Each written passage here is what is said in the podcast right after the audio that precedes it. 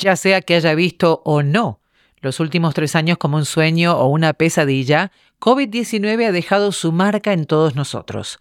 En el podcast de hoy voy a hablar con los doctores Mario Cold y David Ramos y van a hablar hoy de sus experiencias en la unidad de cuidados intensivos y el departamento de emergencias respectivamente y las lecciones que han aprendido de COVID-19.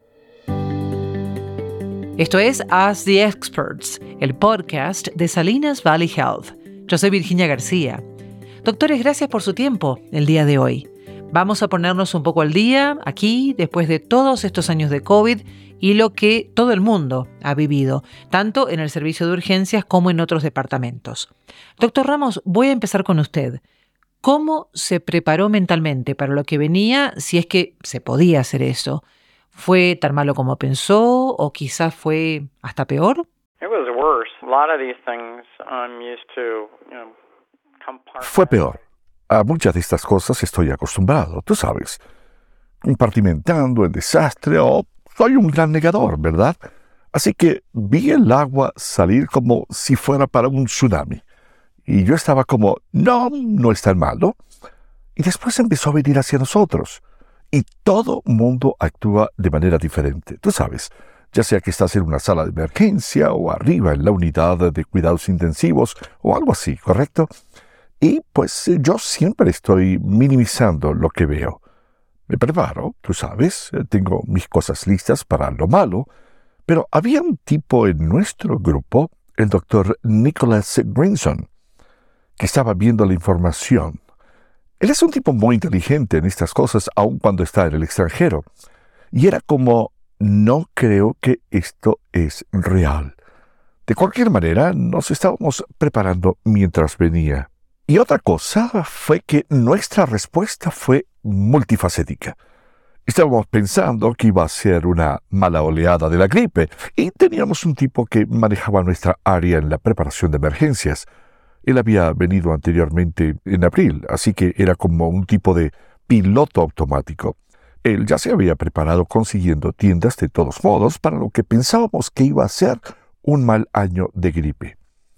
Y la otra cosa que él hizo fue simplemente fortuito, pues tenía un grupo de nuestro departamento de enfermería tomando el curso FEMA en Alabama. Así que nuestras enfermeras ya habían atravesado por este proceso aún antes de que el COVID estuviera allí y sincronizó todo muy bien. En cuanto a lo que me preguntas sobre mi preparación mental y física, yo trato de prepararme para lo peor una vez que decido que ya viene. Me tomó una semana o dos decidir si ya viene y necesitamos prepararnos. Así que para responder a tu pregunta, en parte es negación y la otra parte es entrenamiento en la carrera, estar preparado para lo peor. Y eso siempre está allí, es, parte de mi naturaleza.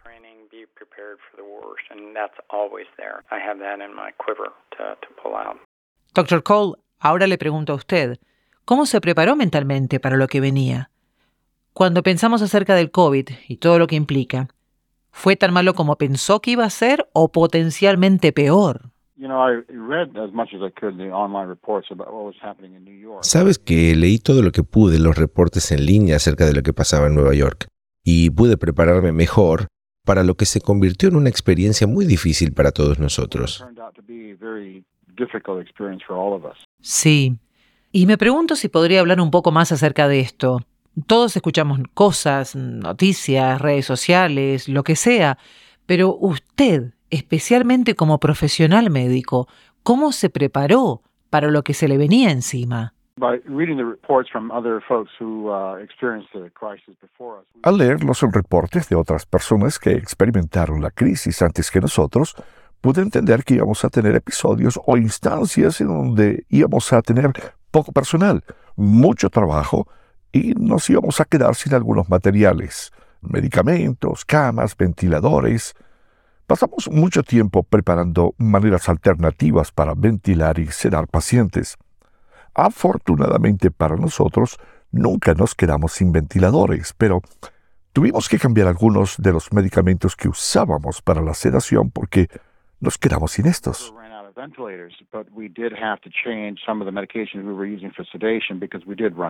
Entiendo. Y al hacer alguno de estos podcasts y hablar con el doctor Ramos, él había mencionado que había cierta preparación que se había hecho para todo lo que el mundo pensaba que iba a ser una mala gripe antes de que COVID llegara y que luego pudieran aplicarse a COVID en términos de número de pacientes y de la cantidad de casos que provocaron una inundación y demás. ¿Estoy en lo cierto?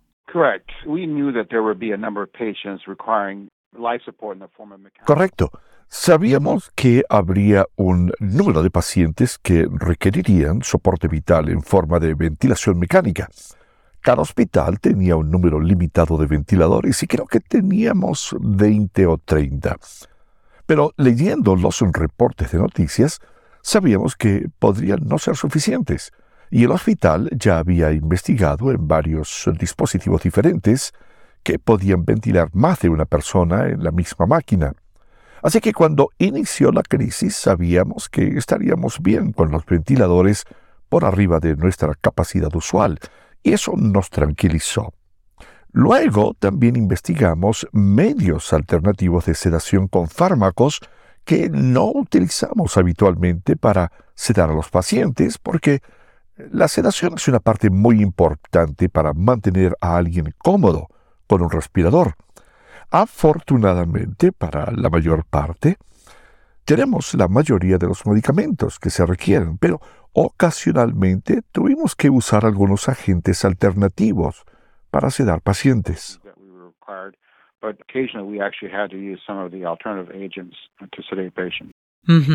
Doctor Ramos, de vuelta con usted. ¿Cómo han sido los últimos tres años para usted y sus colegas en el departamento de emergencias? Quiero decir, he estado en el departamento de emergencias durante COVID y he visto a doctores y enfermeras con equipo completo de protección personal y parecía algo como extraído de una película, algo que nunca esperé ver. Así que me preguntaba, desde su perspectiva, cómo han sido las cosas en la sala de emergencias.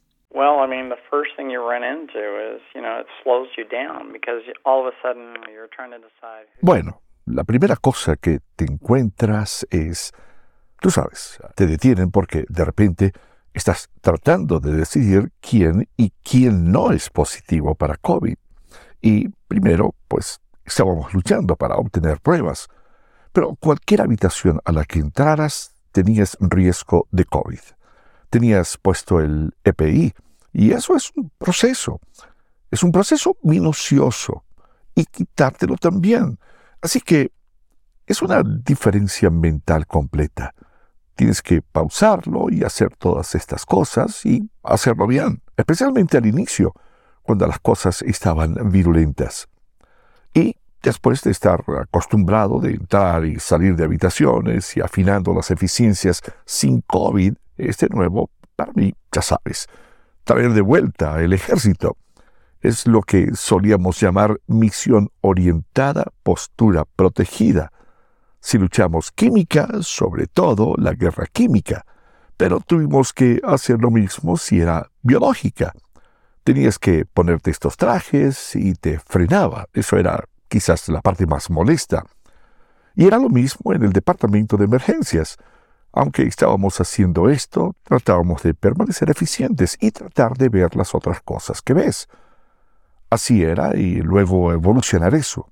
Primero cuando ves a alguien por primera vez. ¿Es crítico? ¿No lo son? Son una manera diferente de pensar día a día. Y eso es. Tú sabes, tres años después aún está en tu mente. ¿Necesito hacer esto aunque piense que podría ser inmune? Estoy totalmente vacunado y estoy mirando hacia atrás en los últimos tres años y creo que he sido infectado dos veces, a pesar de que nunca he registrado positivo. Así que creo que soy mejor inmunológicamente, pero en mi mente, después de tres años de hacer esto, y la otra cosa, después de tres años, ya sea que hablemos de esto conscientemente o no en el departamento de emergencias, y ni siquiera estoy hablando por el resto del hospital, ha pasado la factura. Sí, ha pasado la factura. Una de las cosas que tenemos que no teníamos antes, los doctores, vienen al hospital para trabajar a pesar de cómo se sienten, ¿correcto? tengo un resfriado, no voy a ir, o hasta la gripe. Con el COVID era diferente, y ahora tenemos que tomarnos la enfermedad en serio. Y así nuestro calendario se vio afectado, donde antes no lo estaba, y eso supuso una carga extra para la gente que había vuelto y estaba sana. Y así en el transcurso de tres años, sí que ha tenido un costo en la moral, mucho en la moral. Y creo que hemos visto mucho más agotamiento en nuestras filas como resultado de esto. Ha aumentado exponencialmente, sobre todo en mi grupo.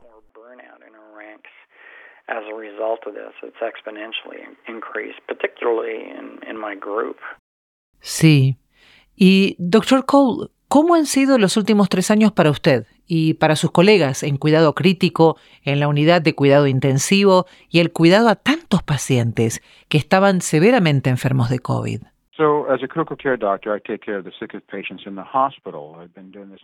Como doctor de cuidados críticos, cuido a los pacientes más enfermos en el hospital. He estado haciendo esto por ocho años, pero he estado en el campo médico por 23 años. Y de manera rutinaria durante el año había cinco o seis resúmenes de defunción. Se trata de un resumen del por qué un paciente se presentó en el hospital, cuáles fueron sus diagnósticos y por qué acabaron sucumbiendo a esa enfermedad. Así que estábamos acostumbrados a hacerlo, o yo estaba acostumbrado a hacerlo por cinco o seis de esos años. Eh, bueno, durante el COVID estaba haciendo dos o tres reportes por semana y eso fue un tremendo repunte en el número de resúmenes de defunción que yo estaba haciendo. También escuché reportes de médicos que enfermaron. Eh, de hecho, mi padre, médico en medicina de inmersión en Los Ángeles, perdió a tres de sus compañeros por COVID. Y por lo tanto, ciertamente todos estábamos preocupados ya que compartíamos historias de lo que había pasado y de que también íbamos a sucumbir a la enfermedad. Así que eran momentos difíciles, no solo observamos pacientes morir a un ritmo mucho mayor del que estábamos acostumbrados, sino que también mueren compañeros de la enfermedad que cuidábamos, algo que no habíamos experimentado antes.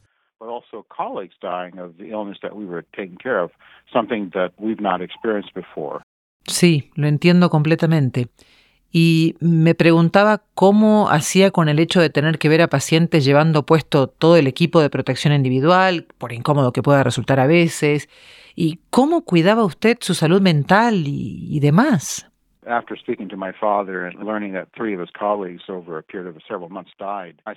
Después de hablar con mi padre y conocer que tres de mis colegas habían muerto en un periodo de varios meses, me empecé a dar cuenta de que, tú sabes, no iba a vivir para siempre y empecé a revisar una lista de cosas que quería lograr antes de sucumbir a la enfermedad, y una de las cuales era viajar a Europa.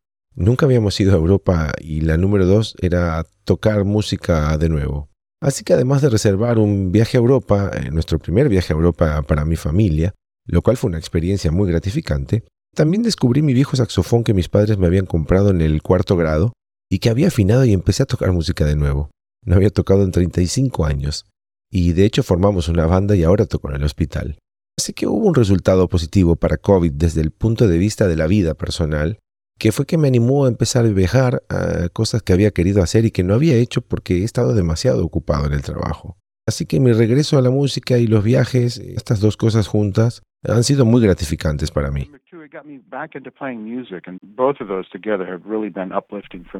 Sí, entiendo lo que dice. Y me pregunto, doctor Ramos, ¿Cómo lidiaba cuando pensaba en su vida y a quién quiere ver y a quién no ver? ¿Cómo ha lidiado personalmente con eso? ¿Cómo cuida usted su propia salud mental? Cuando estaba diciendo de cómo ha sido en el departamento de emergencias, usted tuvo pacientes que se recuperaron, otros que no se recuperaron.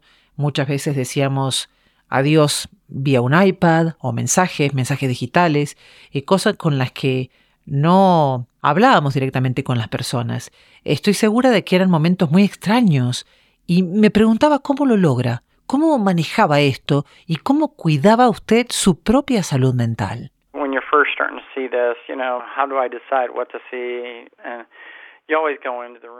Cuando primero empiezas a ver esto, tú sabes cómo decides a quién ver. Siempre llegas al cuarto Existe cierto nivel de negación cuando entras y dices, ¿realmente no estoy en riesgo de que me pasen cosas malas? Y creo que todos tenemos eso en cierto grado. Y esa es la herramienta que uso para hacer lo correcto dependiendo de a quién voy a ver, qué voy a ver y cómo lo voy a ver. En términos de la cosa física y cómo me cuido, solo me quedo con mi técnica. Esto es, te lo pones y te lo quitas meticulosamente. Más allá de eso, cuando empiezas a ver gente muriendo y tanta gente muriendo rogándote que los salves y puedes o no ser capaz de ayudarlos, existen las maneras psicológicas en las que te proteges y luego después de llegar a casa. Llevamos 40 años en el negocio y tenemos los medios que hemos ido acumulando con el tiempo para hacer frente a esta situación. En retrospectiva, he estado entrando y saliendo de terapia por años, tú sabes, para asegurarme de que, de que estoy en contacto con las cosas que necesito estar y con la gente que me rodea, gente que a lo largo de los años es afín a mí. La parte buena es que me inclino a la introversión. Aunque sueno como alguien muy sociable, me inclino a la introversión. Así que podía ir a casa y no preocuparme por estar en reuniones. Y mientras que los restaurantes son agradables, también cocino. Y me gusta la idea de hacer eso. Y también camino. Vivo en la base de un cañón, así que puedo caminar fácilmente y salir y relajarme. Ya sabes encender fuego en el pozo, al aire libre, leer las cosas que me gusta leer. Y yo estaba bien. No grandes cosas que hacer, pero eso es lo que hago.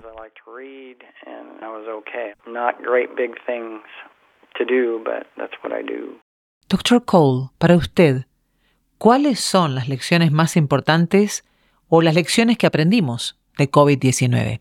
For me, it was about understanding that, depending on your beliefs, that para mí era entender que dependiendo de tus creencias, esta es una experiencia finita para todos nosotros, y que debemos entender esto, y que todas las cosas que antes eran importantes ya no lo van a parecer tanto y que debes explorar alguna de las cosas que deseabas hacer, pero que no lo habías hecho por otras razones. Así que creo que el mensaje que te debes llevar es apreciar la vida, experimentar cosas que quieres por experiencia y entender que es un tiempo finito para todos nosotros. Sí, absolutamente. Finito de seguro. ¿Hay algo más que quiere que sus oyentes sepan acerca de COVID de los últimos tres años? ¿En dónde estamos en este momento? ¿Su nivel de optimismo para el futuro? ¿Cómo podríamos por lo menos hoy ponerle un punto final a la oración? Creo que es entender que estamos todos juntos en esto y dejando al lado la política, tú sabes, la geografía aparte, estamos todos juntos en esto. Y algo que afecta a una parte del mundo, eventualmente vendrá y afectará al resto de nosotros. Y eso fue muy claro durante esta pandemia del COVID. Y esto es algo que debemos entender, que todos estamos en esta experiencia humana juntos. Sí, tiene mucha razón. Todos somos humanos, estamos en esto juntos. Y quería darle una oportunidad, probablemente darle la última palabra aquí, doctor Ramos. Si usted pudiera ver en su bola de cristal, si la tiene por ahí, ¿no? ¿Qué ve pasando con COVID en los próximos dos años? Con el entendimiento, claro, de que no sabe bien qué es lo que va a pasar, porque nadie lo sabe. Pero ¿qué es lo que usted piensa? ¿Hacia dónde vamos en los próximos dos años?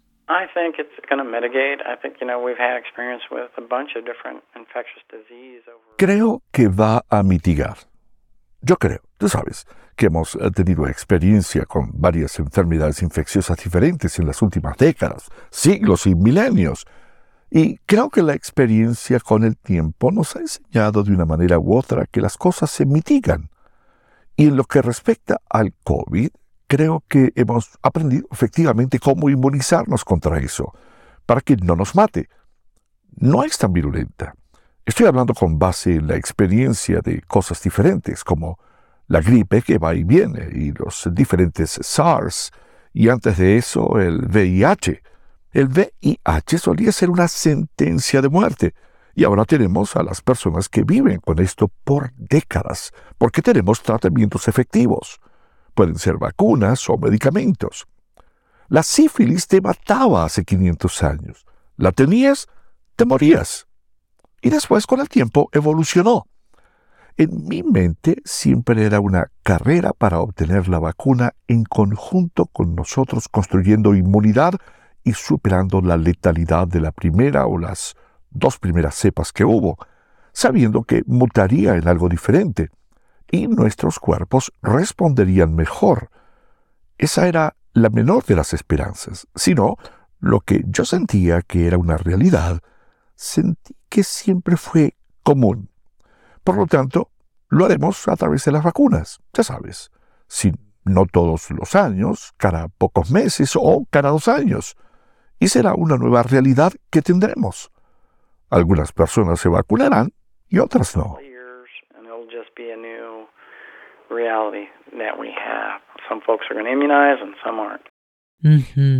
Creo que tiene razón. Espero que tenga razón.